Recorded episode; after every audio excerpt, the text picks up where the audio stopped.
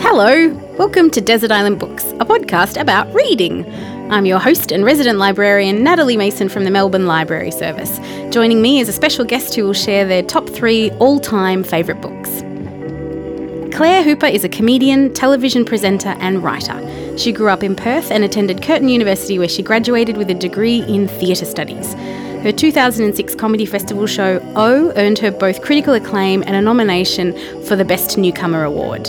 A born storyteller with a sharp wit, Claire has gone on to regularly perform at festivals and comedy rooms all over the country. For four years, Claire shared a set with Paul McDermott and Mikey Robins on the iconic comedy show Good News Week as a team captain. She's also appeared on Rove and the Melbourne Comedy Festival's Great Debate and Opening Night Gala. In 2015, Claire scored a dream job as the co host of the Great Australian Bake Off. Welcome to your desert island, Claire.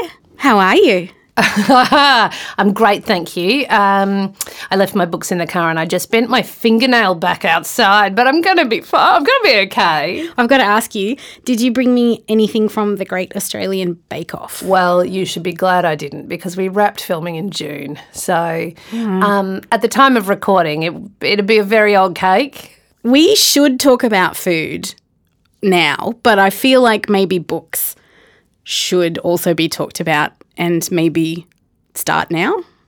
Absolutely. That was But unscripted. How did Can you tell? How did I go?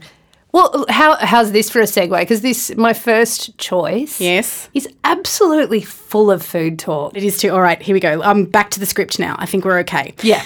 Claire, could you please reveal the title and author of book one? Get your head around this. A Confederacy of Dunces by John Kennedy Toole. The book cover is It's covered in hot dogs. It's just this is not the cover I have. I've had a series of covers because I've I've probably bought the book five times or more. for yourself or gifts. Well, because I loan it to people and then I don't. You, you gotta you gotta just write it off. You gotta write a book loan off. Don't be one of those people with a book plate in the front and a follow up text. You just gotta let it go. Unless you're a library, then you need to follow up with the books I'm that sorry, you've loaned. of course. Your- yours and my policies would differ, Just yeah. a little bit, professionally and personally. No, I mean, I look. I, I say that because I would I would really love to get all of the books back that I've loaned. When you said, "Would you like to come on this podcast? What are your three favorite books?" I was like, "I'll go to my bookshelf and I'll just remind myself." And the reality is, all the ones you love are gone because you loan them, Yeah. and they're gone. And then all the ones you got are like your second favorite by that author, right? Yes. Yeah, Absolutely. yeah. And also, if you got all the books back that you've loaned out, would they fit in your house? Oh, they would never fit in my house. This anyway. The what is the cover of this Confederacy of Dunces? It's a cover of it's just hot dogs. It's just like a wallpaper of hot dog pictures. It's a beautiful. I love sort of- Is it symmetrical wallpaper pattern? Oh, it's soothingly. Um, what would you? Uh, yeah, it's um, It's a bit alarming when you look at it, really. But the mustard's dripping out. yeah. So it's not neat, but it's neat. No, It's but that book is not neat. Please tell me why. you you like me to? So right, you want me to tell you about how much I love it? Look, so Please. this the first copy I had was one of those little um, one of those little orange and white. You know, Oh, yeah. like Penguin Classic. cheapies. Got a little pile of them from someone. I think it was from. I think my partner brought a few home from a bookshelf, and we're talking like I'm in my early twenties, and I'm I've always been a big reader and a lover of books, but there've never until this book there was never one that stood apart so clearly from the other books. So I just I wasn't drawn to it from the blurb on the back, and I didn't really care from the cover because it was a blank cover. And then one day I just randomly picked it up, and I read the first paragraph, and I was just like, "What is this?" I like it is so. Um, it's so grotesque the first paragraph like it all it is is a description of the main character ignatius j reilly who's this big guy. He's a loser. He's around 30 years old. And the description of him is full of um this such a potent combination of affection and contempt. Like it's just it was delicious. Like it's like someone describing a really fatty, calorie laden dish in great detail. Like, I just, anyway, I and and then you keep reading and you're like, I've, I just had never read anything like it. I was like, I didn't know you were allowed to write books like this. Yep. For, for reals, but it's so compelling, and then it doesn't even wear off. Like, as in, it's almost like the first page is this great punchline. You're like, how hilarious that a book could open like this, and then it just continues to be so silly but so grand at the same time. Anyway, I just I, I loved it. I've read it a number of times. I've given it to people I care about. Frequently, they're like, I hate that book, and I, I'm fine with that. I can still be friends with the person. I just want them to react strongly to it. It is a book that encourages a reaction of some kind, whether it's a strong. I've never known anyone to be like, "Oh, I didn't mind it." It No, nobody would say that about it. it. encourages a very strong reaction. I can totally understand why someone would say this is a stupid book. And it's got, I mean, it's Oh. got some sexual content quite early on that is abhorrent. It's you know, pretty gross. You know the bit I'm um, talking about. I Can't don't even. please like do not can- make me call it to mind. Yeah, it's not okay. It's so not but it- okay. but still, you know, on my first reading in my early 20s, there's somebody, I don't like, I'd seen comedy before and Yeah. I'd seen art, and I was like, this feels like halfway between those two things, and Yeah. I can't get my head around it. And yeah, like some of the stuff is horrible. Yeah. Um, Let's talk shall I? about. Yeah. Would you mind reading this Okay. opening paragraph that you have referred to? Okay, so I'm about like 23, 24, and I read this. Before you do, I'm going to say this was written in 1963, just for some context. yes. because I think uh, it's so. I think it's an incredibly progressive book for its time. For I when think it, so for when it was written. Because- so I just want to put that time. No, that's really good. And in fact, I mean, we haven't even begun to talk about the story of the author, which is That's next. fascinating. That is next. fascinating. Yeah. But yeah, it's I think it's progressive as well. I think um, I think this author shows equal t- contempt for both genders, for all races. Like as in it it is of a time, but um, but there are female characters that are beautifully drawn. They're not cliches at all. All right. After you. A green hunting cap squeezed the top of the fleshy balloon of a head. The green ear flaps, full of large ears and uncut hair, and the fine bristles that grew in the ears themselves, stuck out on either side like turn signals indicating two directions at once. Full pursed lips protruded beneath the bushy black moustache, and at their corners sank into little folds filled with disapproval and potato chip crumbs. See, I told you there was food. I just didn't promise that you'd want to eat it. Straight up. In the shadow under the green visor of the cap, Ignatius J. Reilly's supercilious blue and yellow eyes. I love the blue and yellow eyes. Looked down upon the other people waiting under the clock at the D.H. Holmes department store, studying the crowd of people for signs of bad taste in dress. Several of the outfits Ignatius noticed were new enough and expensive enough to be properly considered offences against taste and decency. Possession of anything new or expensive only reflected a person's, a person's lack of theology and geometry. It could even cast doubts upon one's soul. Ignatius himself was dressed comfortably and sensibly. The hunting cap prevented head colds. The voluminous tweed trousers were durable and permitted unusually free locomotion. Their pleats and nooks contained pockets of warm, stale air that soothed Ignatius. The plaid flannel shirt made a jacket unnecessary, while the muffler guarded exposed Reilly skin between ear flap and collar. The outfit was acceptable by any theological and geometrical standards, however obtruse, and suggested a rich inner life. He's so wonderful. So I just read that and I was like, well, this isn't the hero of any book I've read before. Right? Oh, you? But I how- know that you love the next line. Like we talked about this before. Yes. Because it's just the, like I said, it's just beautifully grotesque. Shifting from one hip to the other in his lumbering elephantine fashion, uh, Ignatius sent waves of flesh rippling beneath the tweed and flannel, waves that broke upon buttons and seams. Thus rearranged, he contemplated the long while that he had been waiting for his mother. It's so great. I know, I'm, so I can understand why some people wouldn't have. I mean, some people. I like poo jokes, you know, like, and I like. I don't know. I like squeezing my husband's pimples. Like, I don't. I don't mind. I don't mind embracing the gross, and that's But this does more than that. I feel like you're reading that aloud to me, and I feel like like I'm being strapped into a harness where I have to sit still and endure time with Ignatius, and it's not. Yes! It's it's it's unpleasant because he's he's a vile character in my Yes. opinion. But I am fascinated. It's like you, I can't. It's very away. compelling, isn't it? It's unbelievable. But do you, I mean, do you get just from that first section, you get, like I said, like there's, I feel like there's tremendous affection Oh, for the character. yes. So even though he's being described as disgusting, the author is doing, he's taking pains to, to make the description as rich and sumptuous as possible. I feel like this is a really dumb connection to make, but it's just Homer Simpson.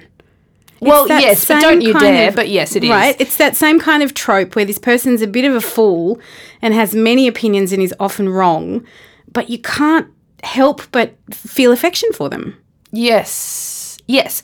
Because, you know, like it's almost a test. It's like, can you love Ignatius? Hmm. Can you love yourself at your worst? That's too much to well, think if you look at yourself too critically, you feel like your own flesh ripples against buttons and seams. Of and you think of the food crumbs in the corner of your own mouth and you think of the bristles in your own ear. And you know what I mean? Like, Yeah. can we love how flawed and hideous we are as human beings? Anyway, I feel I, I, I really love. I'm sorry, that's no, too that's much. okay. Too I'm much coping. to take right now. It's all right. But I, it, it's so interesting because then when you know the story of the author, it's it, uh, it's just really interesting to It watch the way he describes all of these Yeah. unlovable characters. Well, context is everything, right? So shall we provide some? yes. So I've got it. I've got it all you in do the potted history, absolutely. All right. So, A Confederacy of Dunces was written in 1963. It wasn't published until 11 years after the author died. And he died by suicide. He was 31 years old. And his mother, um, bless her heart, um, found this manuscript, this sort of, you know, rank carbon copy manuscript, and sent it to publishers all across the US and got rejection letter after rejection letter. But she was so, um, I guess, uh, what was she? She, oh, she was so determined. Yeah, that- yeah. Persistent, yes. Um, and so she ended up getting in touch with the American writer Walker Percy, who was working at a university. And she pretty much just showed up on campus with this kind of um, manuscript and forced him to read it. And he writes the introduction into that book. And um, and so his introduction is pretty much this woman just kept showing up, forcing me to do something I didn't want to do. And it wasn't until I started reading that I realized there's something sort of miraculous in this manuscript. There's something untold. This, and you know, and the same reaction you've had, and certainly the same reaction I had, is I've never read anything like this before. I've never had a main character who's so likable, unlikable, likable, unlikable, and yeah, and that real kind of spotlight on. Well, also he's mad, like, You know, it, yes, Ignatius is absolutely. mad. Abso- oh, absolutely. and his is, opinions are wild. But a and- lot of people in this are. Yeah. Like everybody. Oh, all of them are mad. Everybody's mum- lives are utterly Oh, yeah. futile, and yes, and his mum's mad, and the po- policeman Mancuso is Yeah, mad, Mancuso, and, that's the one. The, the yeah, every it's um, it is. Yeah, everybody's life is meaningless. Everybody's daily activities are futile. It Yeah. is so. It's a really interesting work to come out from someone who was obviously a troubled young man. Yeah. And so I should also say that it, it eventually was published in 1980 and it won the Pulitzer Prize for Fiction the year after. It's, think it was just so widely and critically uh, acclaimed after its release. But he, the author, struggled to get anyone to pay attention to him and his manuscript when he was alive. And I think that obviously, well, you know, a whole bunch of other mental health issues going on. But um, yeah, he never lived to see how successful his manuscript became and how beloved yes. as bonkers as it is. It is bonkers. You know what? I feel like it. It actually feel whilst you're right to contextualize it by saying it's 1963. Yeah. I think it's actually got a very modern feel. If you're a fan of something like BoJack Horseman or one of those, Oh, yeah. it actually reads like a modern animation. Yeah. That that like strange, you know, one foot in tragedy, one foot in comedy kind of vibe of your. You, I mean, I say Yeah. BoJack, but there's other. You know, if you're a There's fan of even like Rick that. and Morty, it's that Yep. that thing of just people. I don't. Yeah, it's got a really animated feel. It's really hyper real. Yeah. Yeah. Did you know Go on. fact. What? In 2015, the Huntington Theatre Company in Boston staged it with Nick Offerman as Ignatius. No way! yes, way. Well, that's a delight. Isn't that there was? I mean, a was perfect fit. there was talk about making it into a film a few years ago, and I really I remember when I when I heard that, you know, my f- fingers kind of clung to the edge of the table, like, please don't mess this up, because it was a precious text for me. So in Nick 19 Offerman. Nick Offerman, 1982, Harold Ramis was going to make it with John Belushi, passed away. No, John Candy, Belushi, don't want you. John I can Candy imagine Candy doing away. it. Chris Farley passed away Oh, are you saying it's a curse? a bit, and then Nick Offerman's still John- healthy, isn't he? Oh, as far as we're aware, Wow. Uh, John Waters had Divine to play Ignatius. Mm. Really? Also died young. Oh, you've right? done a lot of good research. Oh, yeah, this is what I this do. show- am I am I not a true fan if I didn't are. know these things? Well, you know the book better than I do. I know the research. Okay. That's all. And in 2005, Steven, Steven Soderbergh, am I saying that right? yeah, I never know Soderbergh or Soderbergh. Mm, Yeah. Let's say It's the curse of readers because you don't hear the words said out loud. You just read them Absolutely. and invent the pronunciation. So Will Ferrell was going to be Ignatius. And Will- Ferrell. I'm comfortable Ferrell. with Ferrell. All right. Yeah. And Lily Tomlin or Tomlin. Don't. now I don't know what you're doing to me. Lily Tomlin, I know for sure. Um, Lily Tomlin is- was going to be his mum. Yeah. Will And then- Ferrell would have been. I mean, like he would have been. The problem is, Will Ferrell is too Will Ferrell. John C. Reilly would have Now been better. that is a better pick. Same surname, probably related. But then Soderbergh gave up. Soderbergh. But John C. Reilly is. Twice his age now. Get some young weirdo to do it. Not an old weirdo. I love John 31-year-old C. I love John C. Reilly though. He's a magician. yeah, it's the curly hair. Somehow he just looks But like what he, an Ignatius to me. What he does is n- not quite right face very well. Yeah. Like he looks ill at ease in a very comic way. So This whole book is that. Soderbergh gave up the project Oh, yep. in 2013, so that's a fair eight years after he started it. And his quote that I found on Yeah. the, on the internet, I think it's cursed. Yeah. Right? Yeah. There's some lingering. Sorry, I interrupted you so much that we didn't get a roll on that curse. That's but yeah, like well, it's, like it's that's been so many. That's three actors. well, if you count Divine, that's four. That's four. four actors who've passed away Whilst while they're thinking about, for the role. That's it. yeah.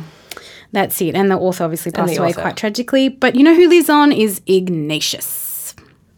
I, I don't want to see it on screen. It's too beautiful as a book. I'm happy with that. I'm Yeah. very happy with that. Um, I don't mean to hustle you, but Yeah, shall hustle. we move on? Move along. Okay. Um, Claire, could you please reveal the title and author of book two? Okay. Cat's Eye, Margaret Atwood. Yeah. Thank you for choosing this. I'm so glad we get to I can't about it. believe that you have such a strong relationship to this book as well, because it's quite hard. Um, Margaret Atwood's been a big author for me, Yeah. and I couldn't quite remember which one had affected me the most. Hmm. And I had this sort of vague idea that it was called Cat's Eye, the one that I liked, but I think it may have been the first that I read of hers. Right. That's the one that stays with you often. Well, but the thing is, the sense that it was like a beloved book stayed with me. But I went back and read it, and I had, there were huge sections that I didn't remember. I had remembered the feeling. Yeah. And I remembered a line off the front, like the first page, there is a line in there that is, Read it to me. Oh, Nat. I've got a really okay. I think I've got a slightly obsessive relationship with memory. I feel like um, I can't I can't quite explain it, but I'm just um, nothing nothing gives me anxiety like realizing I've forgotten an important memory of mine. So I've got a yeah, I definitely and you know like um, I, I guess I've got a sense that the more memories you have from your life, the more value you've got out of your life. Hmm. And so the more you forget, the more it doesn't really matter whether you were alive for that moment anyway. So I just, I've got a Oh, bit wait, of a. that, that turned dark real quick. Well, I'm sorry about that, but I do. I've, got, I've definitely, and um, oh, and and I remember when my little kitties, you know, two little. I've got two little ones, and I remember just really battling with that the first year of Penelope's life, just going, she's not remembering any of this. What is the meaning of it? I don't know.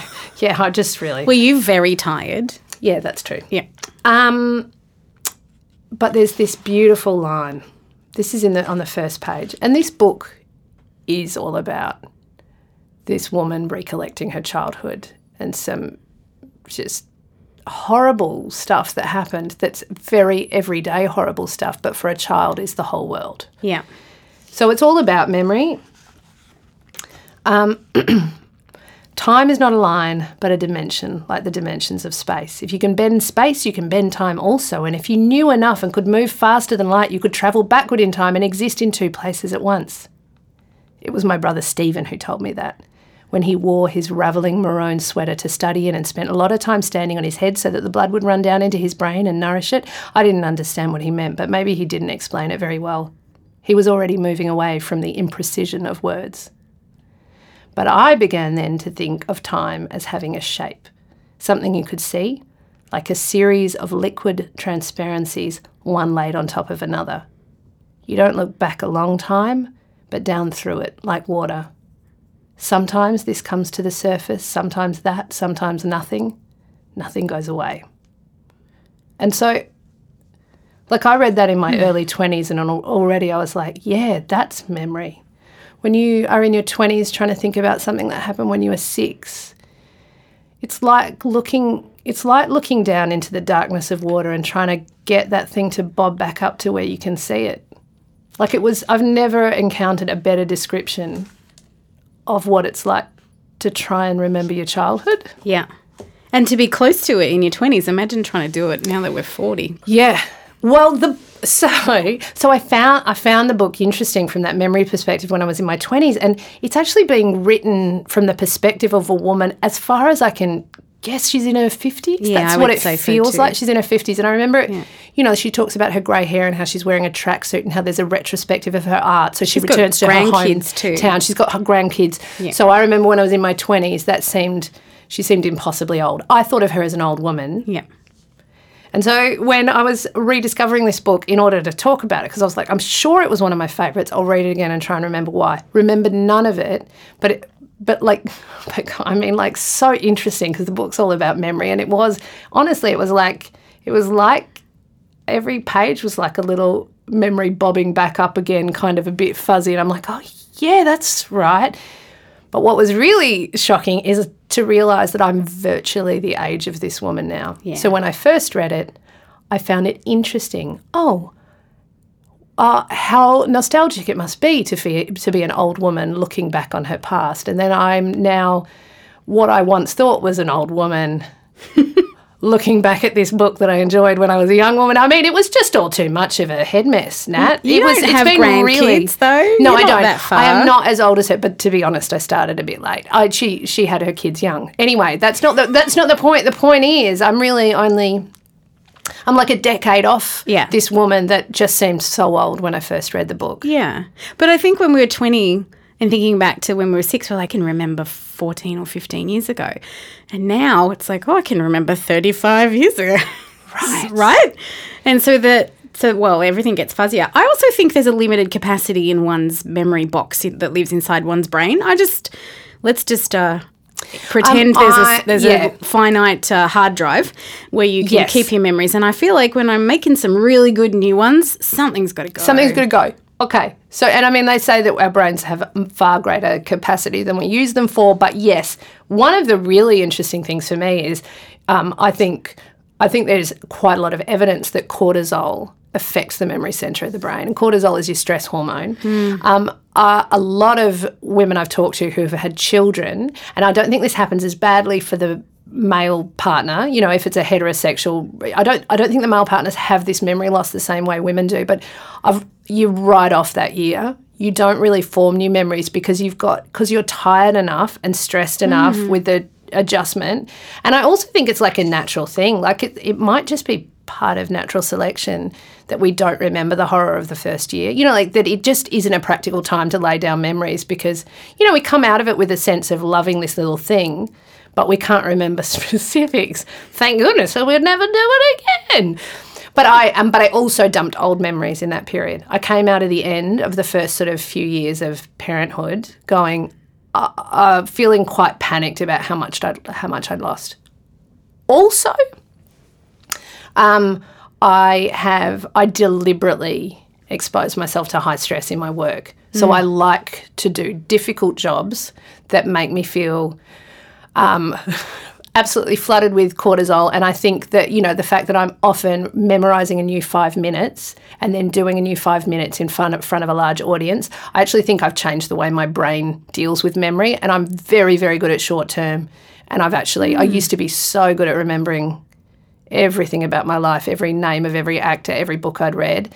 And now I find myself at 42. My skill is short term memory, and I've actually had to let go of of being a person with a good long term memory.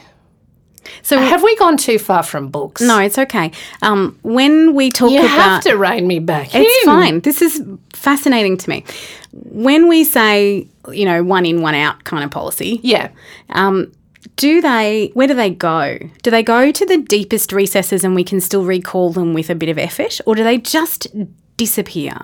This is, uh, this I'm not sure about. I don't know either. I think they just. Um, I honestly feel like they're. Um, it feels like, it feels like pictures drawn in ink that are being um, exposed to more and more water. Ah, so they're kind of you know, like, just and so and so when you're really trying to remember something, and sometimes that thing where somebody says, "You remember, you know that thing."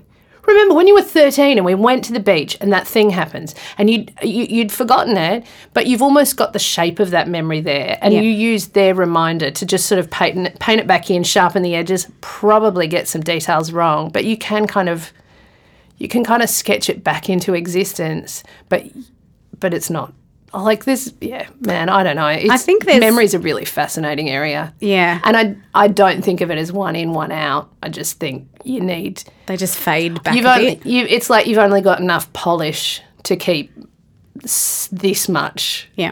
shiny and fresh. Maybe there's like a bunch of digital mem- memories on the hard drive. Then you've got your VHS collection, but you don't have a, you don't have a VHS player anymore. Yeah. Then you've got your beta. Oh, And then you've got your slides. Slides, uh, yeah, and then remember like, them, yeah, and then like the them. little cassettes that went in the video camcorder that was Oh, like yeah, as big yeah, as your yeah, head. yeah. And so you can't access them because they just haven't been digitized, but they're still there. and as soon as you get that, uh, as soon as you get that camcorder, Yeah, I wonder. yeah, I don't know. You know, like while we're on the topic, one of the very interesting things I read was simply that if you don't tell the stories, the memories don't remain. so you've got to for sure. And we get a little bit busy, and we get a little bit on a treadmill, and we certainly we spend a lot of our downtime on our devices now. So without um, without actually running through them, if you don't actually pop the slides in and send them through the um, cartridge every now and then, Yes. they go. And we need to start doing that. Yeah, put the phone down. Have a think about your childhood.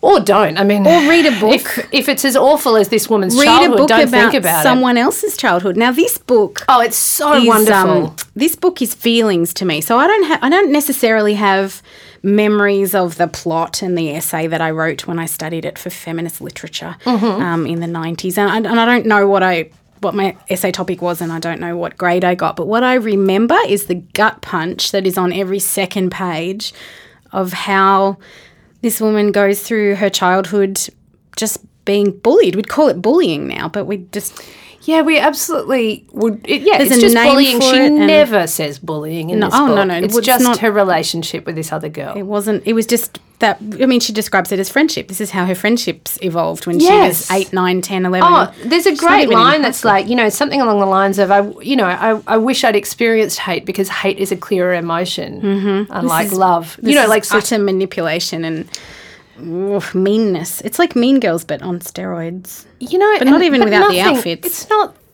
Nobody. do- It's not. They're not physically torturing her, but it's. it's I know it's emotional so- manipulation of the highest order. Yeah, and I've read so many books. I've, I've I love a I love a book that's horror, or I love a murder mystery, or you know, like I've read things where the stakes are higher, and this is just little girls. This is a relationship between little girls, and she's and this you know this character is returning to her hometown. She doesn't live there anymore for his, this art retrospective, and every street she walks down brings back more memories. And it's it's just little girls with a really toxic friendship, but it's it I, yeah like it it's yeah I, squeezed me is that the, you know like Yes. I felt I Yeah. felt made me feel so much more panicky than any suspense novel I've ever read. It's I wonder what it's like um, for male readers because it does feel a, a lot of it feels very specific to the to the experience of a little girl because a lot of it is about learning to be a girl because this character spent a lot of time with her brother and the family on the road with sort of I, I got the impression it was a sort of homeschooling situation Yeah. when she starts at school suddenly she has to catch up on how girls behave Yeah. and get schooled by the other girls on what it's like to be a girl Yeah, so you've got your cliques, you've got Yeah. what you wear, what's acceptable, what's unacceptable, Yeah. who you are and aren't allowed to be friends with. And I felt, I mean, I really, it was, a, even at, when I read it in my 20s, I, it felt very familiar. And I'm sure it felt familiar to everyone, but I did grow up in a really sort of weird little hippie school. I had two brothers. We lived in the bush.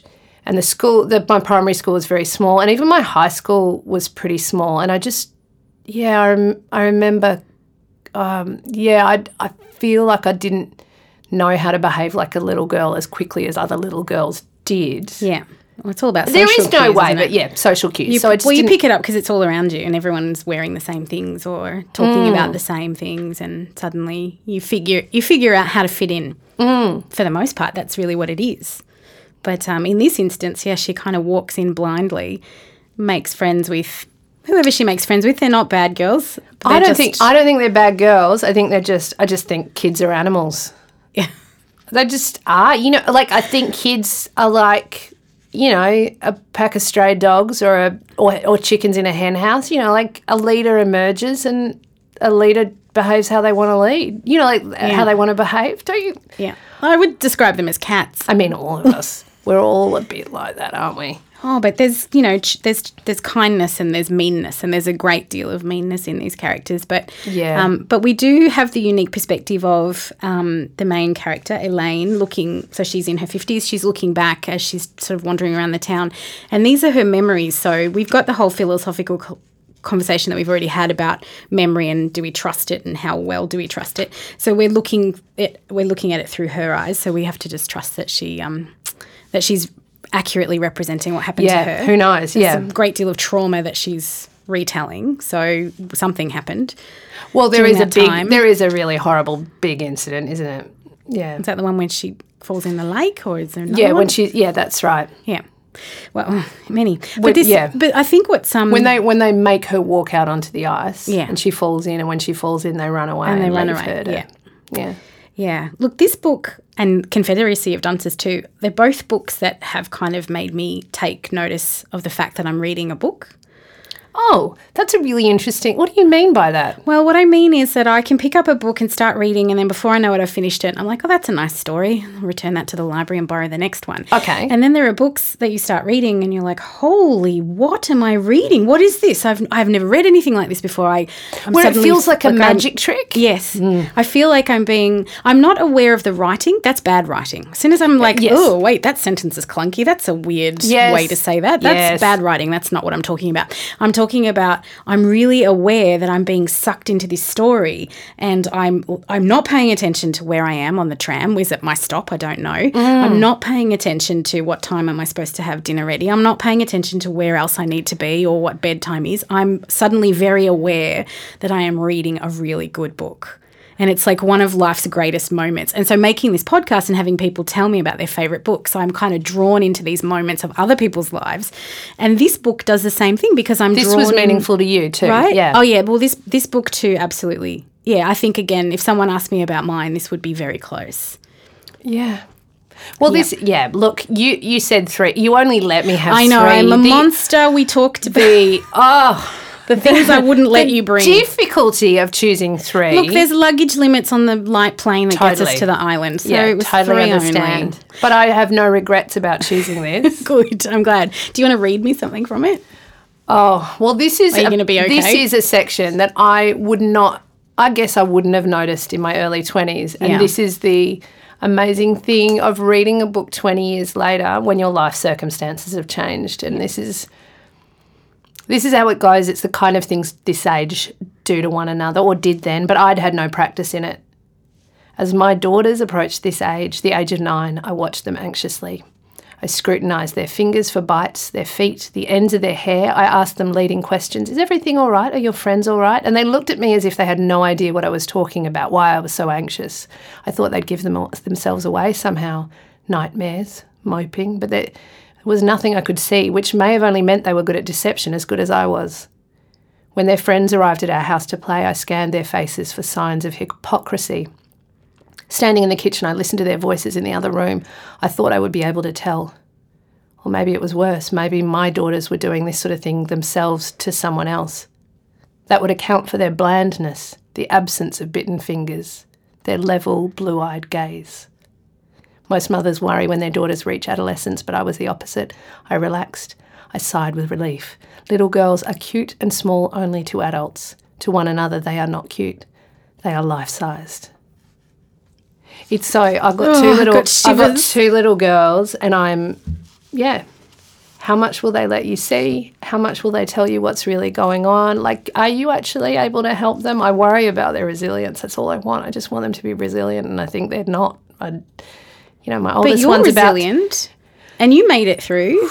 yeah, I was. So yeah, I. was. Oh gosh, I hope I've passed that on. But I do see I've got a daughter about to go into school. For goodness sakes! I mean, what great timing to reread this monstrosity of a book. Sorry about As that. As I am nervous about my little four and a half year old social skills as she goes into like she doesn't bounce back from hurts and she she's a little bit too open. She wants hugs from people she's just met, and sometimes they don't want to give them to her, and it's Yeah. really yeah. Sometimes it's not okay to She's- hug strangers. No, she's absolutely no. It's absolutely strangers' right to refuse my daughter the hug. absolutely, but my point is, she's a little bit. She might be a little bit fragile, and um, I'm worried. But she'll learn, and she's got good modelled behaviour from you. That's right. I'm afraid of nothing, Nat. Yeah. and also everything. Geez, reading is a hazard, isn't it? I've, I honestly, I've been reading things that didn't make me feel as much lately, and it's been really interesting to have you send me back down this rabbit hole. Because of course I had to reread it before coming, and then just to just to be like, oh, that's right. Good books make you just feel every Yep. cell of your body feels, and it's That's exactly not, what I'm saying. It's not always helpful. Like there's sometimes when I'm a bit busy, and I'm like, I shut the feelings off. Thank you. There's plenty of books where you don't have to think and don't have to have any feelings. I can give you a list of those, but this is not about that. Well, actually, it is because the last book. Gives you no feelings? Oh No God, I have so many questions about that. No. Just one moment, please. Back to the script. Claire, could you please reveal the title and author of book three? Mm-hmm. Me talk pretty one day. David Sedaris. This book didn't give you feelings? It, my only feelings, admiration. This book exists in my head. My feelings. Um, th- this is the beautiful thing. You will never find the word feel in this book. He doesn't Huh. talk about feelings. He doesn't. He is. Well, no, he- he's no, no. He's you're right. He's I'm- observing and relating things that have happened. But I have all the feelings reading it. I, I know, like I absolutely, yeah, I absolutely I have agree. feelings. Yeah, it does pull at you, doesn't it? But it's um, he is so beautifully disconnected. Like he does this lovely pullback from the action. I'm not saying that. I mean, like he is obviously a man.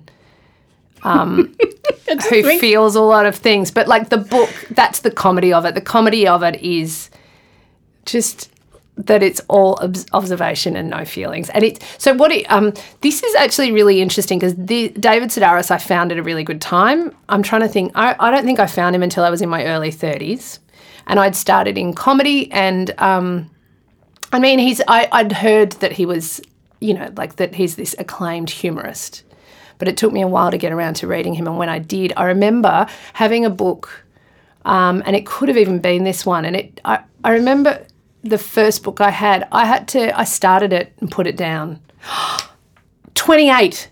I was living back home with my parents. That's right. I remember it on that bedside table. Picked it up, couldn't quite do it, put it down. Just it just didn't grab me. And it is really interesting with a humorist's.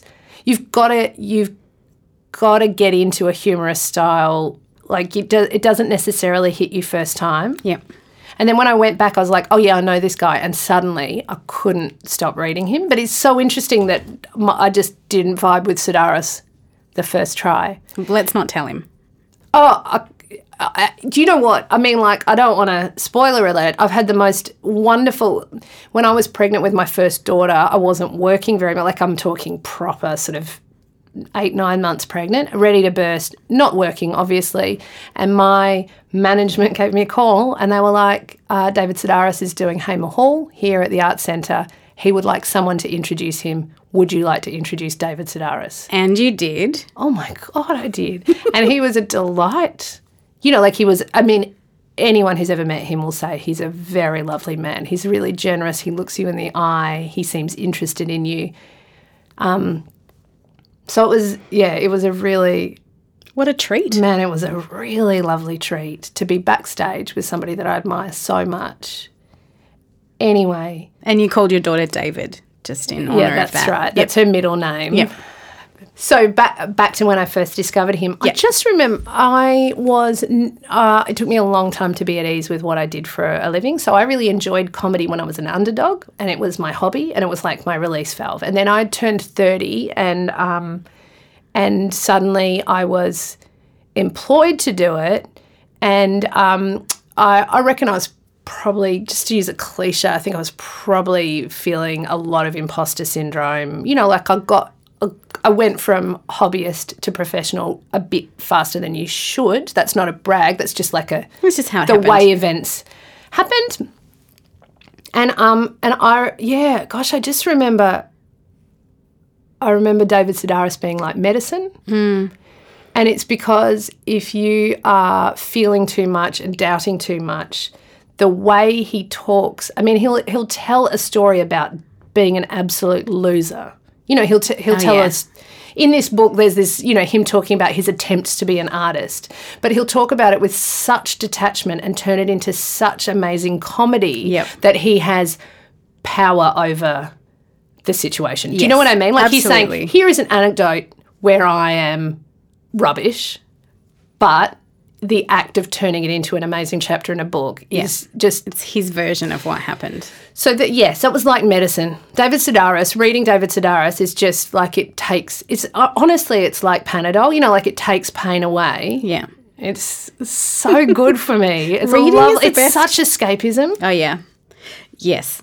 Those stories are amazing. I was rereading Did you it. did you instantly like him, or do you know Yes. that thing that right? So you instantly got it because initially I was like, "Who does this think guy think he is?" You know what I mean? I just I was just like, I don't I don't know why. But you- I'm not funny and I'm not coming at it from that kind of like I mm. can't Is that what it is? I don't know. I'm not. I can't relate to him as a person. Oh, his you know upbringing is different to mine with different age. Like I couldn't kind of relate to what he was doing as a storyteller. I'm just a reader, and so as a reader, I just loved the entertainment. I loved the storytelling. I loved the kind of autobiographical, He's- observational. He's just so funny. massive family, seven siblings. You know, father madly into jazz building yes, computers. yes. you know, it's so good. yeah, and I'm a big fan of Amy Sedaris too. So every time Oh. he talks about Amy, I was like, oh, it's Well, like, I was an Amy connoisseur well before I read David. Oh, oh, really? yeah, yeah. Oh, yeah. Oh, I loved flipped. Amy. I Did you? way. I mean, Strangers with Candy. I watched that all through my twenties. That's Yeah. the most. That is. I mean, twenty years old that show, and it's still as good as anything anyone's ever made today. Like it's so good. Amy Sedaris, comic genius. Yeah, she so, is. So yeah, and it is really fun when you read about it. It's like me and my sister Amy went down to the pet store, and you're like, I know her. yeah, right, exactly. Yeah. I've seen her on TV. Yeah. Yep. Anyway, so medicine. about his- Sedaris is my medicine. What about the story with his brother who swears like anyone's business and speaks gangster, and then his dad is this very prim and proper kind of person, and yet he and his brother. the- His brother doesn't get into trouble for swearing Yeah. and talking in this very strange, very strange way. And his funny? I don't remember that chapter. I'm Oh, gonna, that's oh, that this is, a I'll get ripper of a story, an absolute ripper of a story. It is. The great thing about Sedaris is, yeah, you can forget. You can forget an entire story. oh yeah, You think you remember the book, and then you're like, oh, that's right. Anyway, Well, so I- they're good for a reread. yeah. I was like, is that in Naked or is that in Me Talk Pretty? Yeah. One? Like which anthology? Which one is that in again? Ah. Because it's. I mean, this one, Me Talk Pretty One Day, is half of his childhood, and the other half is him as an adult living in France. Yes. with his partner Hugh. And so you're like, okay, well that's that book, and Naked is a different set of stories from a different Yes. time in his life, and Squirrel Seeks Chipmunk is a different set Yeah. of essays. Yet once you've read four or five of them, they're all. I don't. I can't differentiate which story. No, I can't remember which bit. book. And, you've heard so much of him on the radio and on Yes, This American Life. that's right. Yes, so yes, yes. It's all over the place. It is all over the place, and I, I feel like, um, I usually, I think I still, I'm not, I don't completely approve of a book that's just unrelated chapters put together. I'm like, Well, if there's no, if the if the chapters could go in any order or any different or be exchanged with other books, then why are those ones together in that order in that book? Do you know what I mean? Yeah. You know, like so I think sometimes David Sedaris knows why, but I, think, think he I've does read know so why. many, I'm just confusing them all. I think he does know why. But yeah, I st- I, I get um um you know like it's a real sort of celebrity collection of essays thing where you're like you get to the end you're like, well they weren't all on the same theme. It didn't open with a question and close with a question. What? They were love just how you slapped together. I don't I don't like it. I love how you read. Speaking of reading, Okay. what are you reading at the moment? Well, actually, I'm halfway through a Confederacy of Dunces, but what was I reading right before that? Um, I just finished Pachinko. Oh, yep. What an epic tale. Mm-hmm. What a, it, there's no other word, epic. And it's really interesting because we've booked tickets to go to Japan in April next year. Pachinko is an amazing story about Koreans living in Japan, and that has that has long been and continues to be um, a a difficult life because um, Koreans have never felt entirely yeah Koreans have often not felt entirely welcome in Japan. Yeah, it's a it's a real you know there was certainly um, in the entire um, timeline of Pachinko, they are thought of as second class citizens by the Japanese. and so you leave the book feeling very So sympathetic towards you- certain absolutely. characters and You're like, well, I- towards others. This story was about the Koreans, so why are the Japanese so mean? But I got over it very quickly. Yeah, because you're going there. Also, yeah, because I love Japan. Yeah. But yeah, that was a great read. What it, the, actually, what's slated for the next read, what's sitting on my bedside to be picked up, is the man who mistook his wife's head for a hat. I'm oh, going to yeah. reread that. That's beautiful. Oliver Sacks. That's Yes. right. Yeah, Oliver Yeah. Sacks. It's nonfiction Yep. for anyone who's curious. I'm I've love nonfiction, but I've taken a big departure from like I I was I just sort of noticed that I was only reading nonfiction for a while, Yep. and um and so I've forced myself back to fiction and loved it. And how are you choosing what to read? How am I choosing? Um, I oh I had an amazing conversation on the Bake Off set Oh, yeah. actually um, with um, w- one of the um, one of the Foxtel bigwigs and Maggie Beer, and it was the three of us. Um, just, private book club? just we just got into a passionate chat about it, and then I wrote a little list on my phone after that conversation. I've been working through a lot of those titles. Yep. Yeah. And um and the last one there's two more. There's two more that I've that I've got on the list that I haven't read yet. And they um they I just ordered them for Christmas presents for my best friend and my mother because I'm like, well then I can borrow them. like also I could go to the library, babe. Yeah. But like, yeah, I was just like, well, I know these are going to be great books, so yeah, my mum and my best friend can get them, and I'll and I'll just I'll let them know that I'm first on the borrow list. Yeah, you're on the reservation list. What are those books? Uh, Celeste, mm, Little yep. Fires Everywhere. That is still haven't read that. fantastic. Yep, still haven't read it. Yep.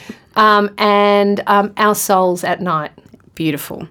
Absolutely beautiful. Can't wait. Make can't sure wait you to read them both. read that before you watch the movie. Oh, I'm not going to. Re- yeah, I I may not ever watch the movie. I'm not. I have Oh, nothing but it's against. Jane Fonda. Okay, right. Okay, I'll watch the movie. One final question. yeah. Where are you when you're reading? Bed. Always? No. Planes. Planes. Oh, it's been a real. Um, um, it's yeah. I've always just um, worked or watched something or played games. Like I love a game on my phone on a plane. Yep. And then this year, as part of my embracing fiction, and I do tend to hit the bed pretty tired because I have little kids and my work is generally at night. Yeah. So it means I don't get through books. So I was like, I'm going to have to, you know what it was? It was just that I was in the middle of one that was an absolute ripper hmm. and I tore through it on the plane. And at the end of it, and I'm not going to be, I'm not proud of this, but 50% of the feeling was absolute smugness that everyone else was being a complete like device slave. And I was like look at me reading a book. But also the book was amazing.